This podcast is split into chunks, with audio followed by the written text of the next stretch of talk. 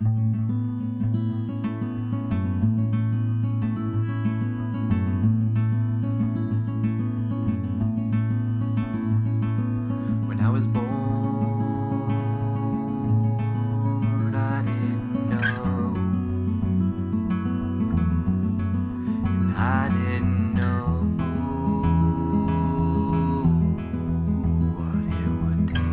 This is Winning Slowly, taking the long view on technology, religion, ethics, and art, because doing good work takes time. I'm Chris Krycho. And we're back. And we're back, season And we're five. back. Yes, I'm Stephen Carradine, and we are so happy to be back with you doing our podcasty thing. And we have an awesome season lined up that we are super stoked about. It's going to be different than uh, season four, but it's going to be in some ways a building on season 4's Mhm. ideas and structure. And we're going to be going to talk about structure. So I led myself right into that. I see what you did there. I, I see what I did there. Uh, but we are going to be talking about structure versus agency, an issue that has, for many, many years in philosophy and history and many number of fields, been an mm-hmm. important issue to talk about. How do things happen in the world. Over the past 25 years of the advent of the internet, the balance of structure versus agency seems to have shifted in some ways and then shifted back in other ways and just seems like a much more fluid concept now. So but on top of it being a more fluid concept it has come up much more often in the popular culture and in the news media than it has in previous eras or at least uh, it seems like it has from someone who was not alive in previous eras Yeah. So when we say structure and agency, there are a lot of ways we could talk about these things, but the angle we're going to take looking at these this season is very much focused on how systems and individuals interact with each other. And what are sets of systems that are in play in our lives? How much do they or how much do they not affect our ability to control our lives? And to what extent can we then shape those systems? And these kinds of conversations seem very appropriate right now in light of many discussions about the nature of political parties or how institutional racism does or doesn't work or or questions- cybersecurity Right. or Right, we could multiply examples here We very continue, easily. yes. And in fact, throughout much of the rest of the season, that's what we're going to be doing is multiplying examples and coming at these questions from a variety of different angles. We have sort of a system of a system here in view, an idea about how to think about the ways that systems and individuals relate. And in all of that, we could end up being purely descriptive, and we we don't want to do that. So, as is our want, we are going to tend to find ways to say, "Here's a good thing about this system. Maybe we should strengthen that system over there. Ooh, this mm-hmm. system is mm-hmm. nasty, and we want to undercut it. Maybe replace it with a different or healthier system." But all along the way, continuing to look at the ways that Systems can be helpful, systems can be hurtful, individuals can respond to systems and are not powerless by them, but also acknowledge the extent to which and the very serious ways in which systems do influence us so that we can make some of the changes we want to see in these areas. And Right. this will loop in topics we've talked about in the past. As Stephen said at the very beginning, we're going to address ideas that we touched on, especially in season four, but really going all the way back to the beginning, but with this particular lens, coming at them from this particular angle. Right. So we will be talking about social media and things that we've been covering for a long time, some business things.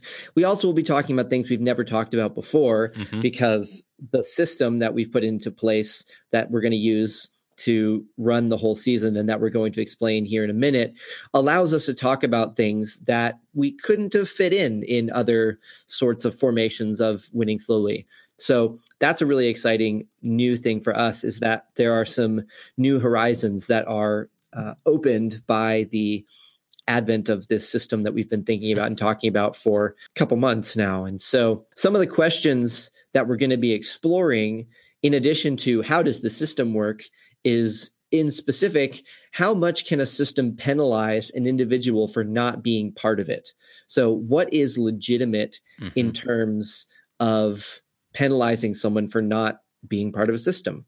Likewise, another question is just at a descriptive level, how much can a system hurt an individual who is part of it? And that back and forth between how much should a system be able to penalize someone and how much just at a basic level can systems are systems able to hurt individuals who are part of them right. is going to be a constant tension this season. And the relationship between those two is interesting because sometimes a system hurts someone who is part of the system not by their choice and not even because the system is designed to do that but as an artifact of the way the system works other part other times the system is intentionally designed to say you are bad stop doing this. You're not doing what the system wants you to do. And that's an interesting interplay that we'll come back to over and over again. And sometimes the system says stop doing this and people say ha no and don't.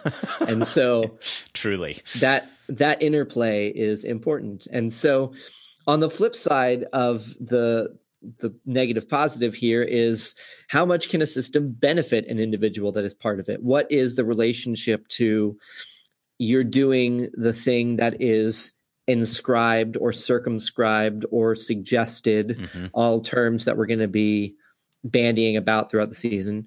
By the system how much can a person benefit from that? Is there a ultimate benefit to say yes everything should be a system and everything should be a benevolent system and we should push for that which is you know an argument that people make right it's not mm-hmm. an unrealistic thing to say that there are people that believe in the systematization whether that's technological or sociological or uh, at a very basic level um, architectural or mm-hmm. you know infrastructural systemization um, there are people who argue for that. It's not a draconian thing to say.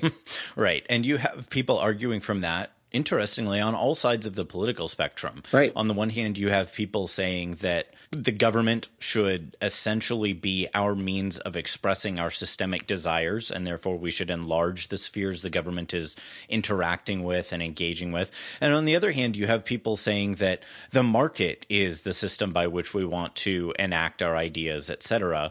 And usually the differences between those are both ideological and pragmatic, but we'll underscore here from the very beginning and come back to this time and again that the market as a way of accomplishing something is no less a systemic and structural approach to uh, achieving certain ends than is the government. Right. Now, you might think it's more or less appropriate than the government for certain ends, and we'll get into the weeds about that pretty often this season.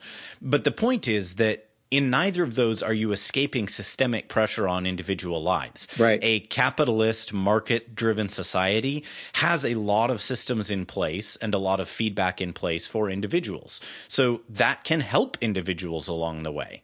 And one of the questions there on the flip side is because of that, do we require individuals to be part of a system or can individuals opt out? Are the benefits to individuals and to the broader society around them such that we want to say, no, you have to be a part of this system? On the other end of things, there's also a situation where systems that people are not a part of, they can benefit from. Mm-hmm. And how moral or ethical or appropriate is it to say, I don't want to be a part of the system, but I'm going to get the benefits from the system regardless. Mm-hmm. And there's an interplay there to say, well, if you're getting the benefits, maybe you should be a part of the system.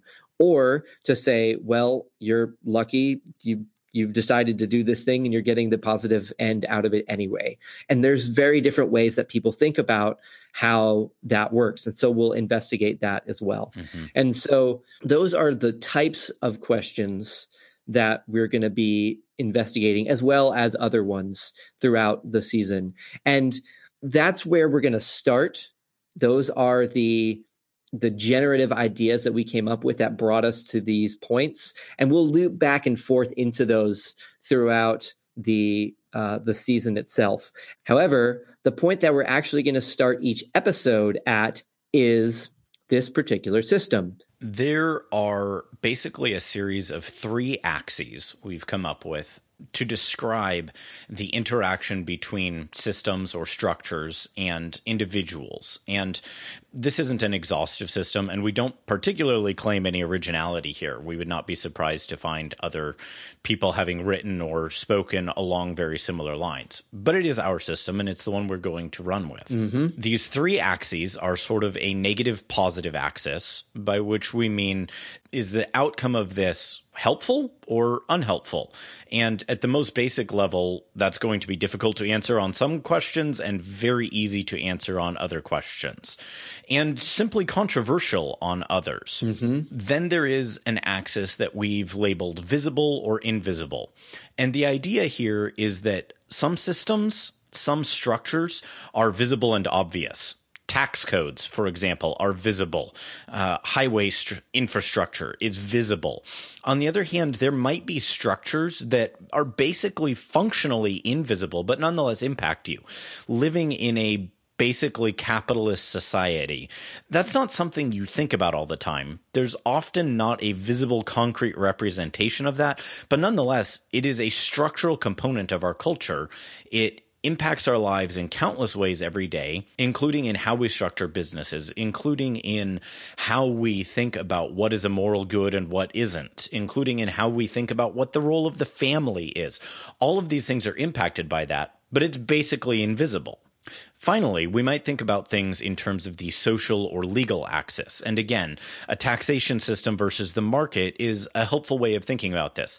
The market is not particularly enforced legally, though certainly there are legal constraints around it and legal structures which support it. But it is primarily carried out in a social sense. I I go interact with people in the neighborhood on that basis. On the other hand, the tax system is legal. If I try to opt out of the tax system, I get legally penalized for it. If I try to opt out of the market system and go live on a farm somewhere, well, I can probably actually do that. And there are only social constraints against that. Now, those social right. constraints may actually be more significant than the legal constraints. And we have a couple episodes lined up this season where we'll talk about social forces being stronger than legal forces. Mm-hmm. But nonetheless, the divide is there. And those three axes are the primary ways we're going to characterize systems and the way they relate to individuals this season we'll talk about things being negative, invisible, and social, or positive, visible, and social, or so on. And that'll be sort of the guiding framework as we come at things. And we'll point that out at the beginning of every episode, as well as put it as the subtitle of each of the episodes. So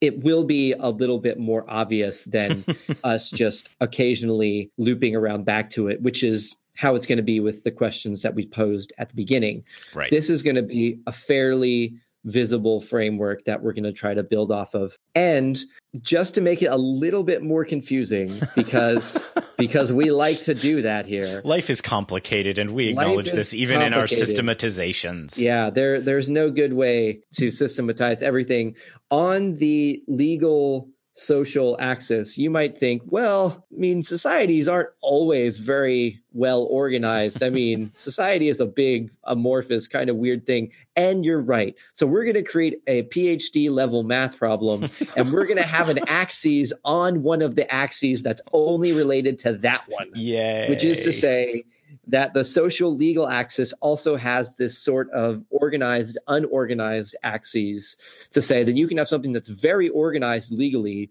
but you can also have something that's very unorganized legally. If you just walk around in, in various small towns, the, the system of, of law and order there is not particularly systematized in large, gigantic codes of conduct. It's much more in my experience, in many other experiences, this may not be true, but in my experience, it's much more uh, colloquial. It's much more organized on a relational, social, unorganized sort of level. Whereas something that's in a, a, larger city, you may have much more order to the legal structure because you're dealing with a much larger number of people and you're dealing with a much larger bureaucracy to work that legal system through to its ends. On the different side, you may have unorganized social connections. So you may have LinkedIn, which is sort of a jumble of all the people who you've ever connected with in your entire life, which is not organized in any particular way. At an organized level, you may have something like Google Circles, which was their attempt to get you to organize everyone that you've ever come in contact with, which people are like, but people are in like two and three circles. And so that brings us to another point, which is we're going to be talking about a system here, and we know that this is a fiction. Yeah. We know that it's a heuristic to think about systems and people, and that it's not concrete, 100% perfect. Right. And so there is a level here where if we start to sound dogmatic, you should think back to the winning slowly basic core principles and filter them through what we're saying because that's how we're thinking about these things. Yeah. And putting the language of system and agency over the basic core principles of winning slowly will sometimes have some tension. Sometimes we'll get a little mushy and and weird, but we are still trying to come at this honestly. So to take the world as it is and to bring some context to it, explain it, fit it to a moral and ethical structure, a religious structure, a cultural structure, a technological structure, all these things that we have been doing. But it's it's gonna get a little weird. Right. And that's the basic tension with any schematicization. When you lay a grid down on things, even if it is a strange three dimensional grid with a fourth dimension layered in on one of the axes, you're going to have tensions. You're going to be unable to perfectly categorize things, much less perfectly analyze things. But it is a helpful way, we think, of going at these questions, of thinking how do the individual and the structures of which that individual is a part relate? How do they fit together? And what does that enable? What are the virtuous cycles that might come out of that?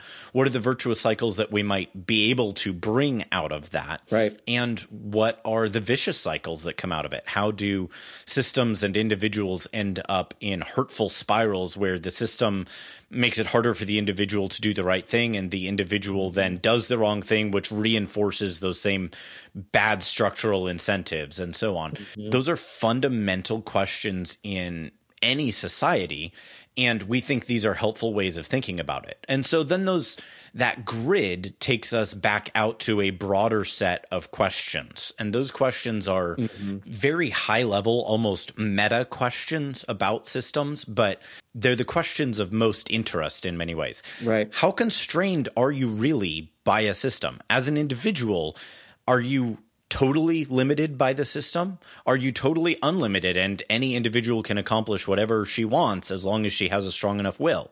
As a related question, to what extent is that a good thing or a bad thing if a system does constrain you in certain ways or if you're totally free in certain ways? Because unsurprisingly, if you've listened to episodes of Winning Slowly before, we don't think that it's always going to be totally good or totally bad, that the cycles are going to be totally virtuous or totally vicious. Uh, as usual, in in almost no cases is a radical end of the system going to be totally right. At at no point do we think that total systemic control is going to be good or right or that total individual freedom is. But also we don't think that those things actually exist. There's no place Right. where there's no individual agency and there's no place where an individual is totally free of all systemic constraints because even the individual who goes off and lives by himself in a cabin in the woods trying to escape society is still responding to an existing set of structural issues in that society. He's not doing that in a vacuum. Right. And so, in the same way that we have a specific viewpoint that says we don't think that the radical ends of total systematization or total individualism are either right or even possible to achieve, there's going to be some variance in what people think about our assessments of these systems. Now, And if you don't are- believe us, just wait till next week. just wait till next week. It's gonna get it's gonna get real exciting. Chris Chris and I came up with this concept. We're like, where should we put this? Chris was like, week two. I'm like, oh, okay, here we go. So get ready for that. Uh, but there's gonna be some, you know, people. Well, so you can disagree with anything that we say on winning slowly. That's that's your prerogative. But this season, we think that even people who are charitable towards our basic end of incremental, contextual change in a positive light will have some things to question about. I don't know if that's really how I would think about that. hmm And that's totally a response that's valid and we encourage to this particular season. This is, probably not going to be the way that every season is, but this particular one, we are going in a very specific direction that will allow for some testing of what does it mean to have context and what Yeah. does it mean to have slow incremental positive change is it valuable to have people in these systems purposely moving slowly or is that a bad thing there will be systems where that is actually a very bad thing Right. so it's going to be a bit of an adventure. We are, again, pushing our boundaries outside of where we've been, and we're really excited about it. But that also means that it's going to be weird in some ways. Basically, like every season, where we're all, Like- like hey, let's season, let's do something new and get Yeah. uncomfortable. yeah. See, season season six, we're going to have to go back and like just talk about Amazon for a whole season again. I don't think our listeners want I, that. d- I don't I, don't- I don't know. Maybe after the season they it's will. true. It's true.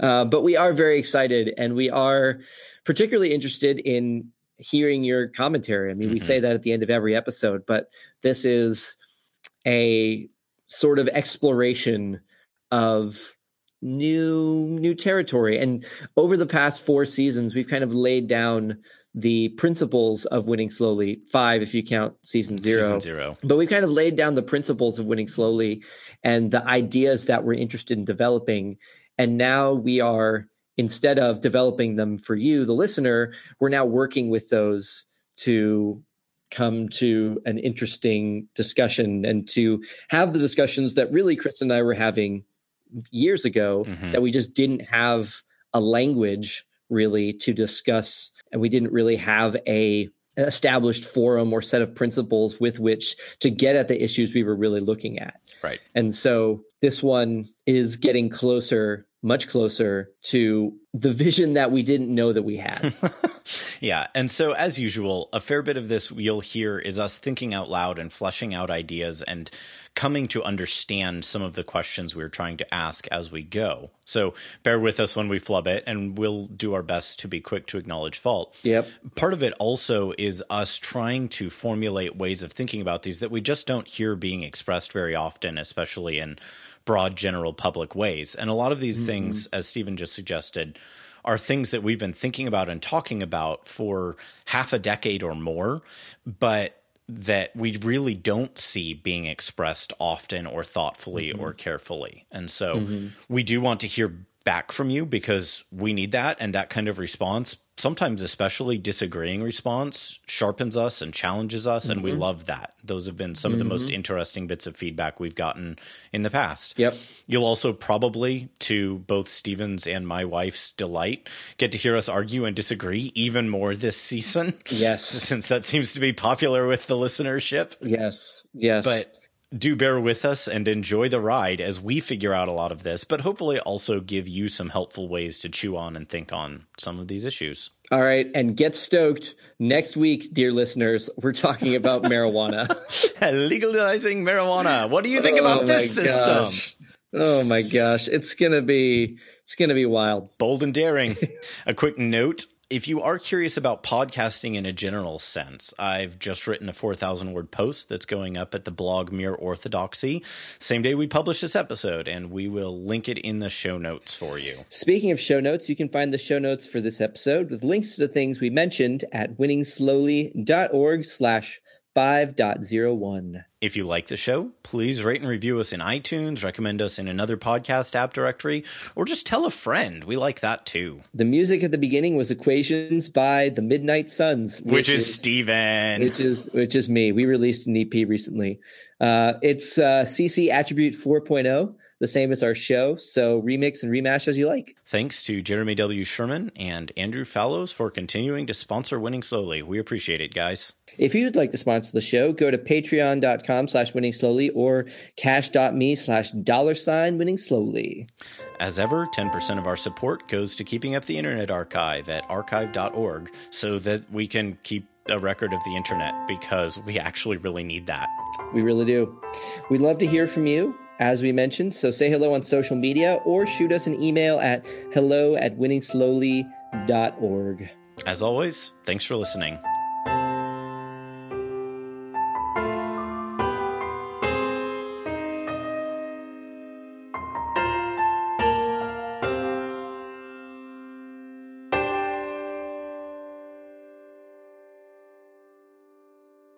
And that's the basic tension with any schematization, schematicization. And that's the basic tension. And that's the Whoa basic.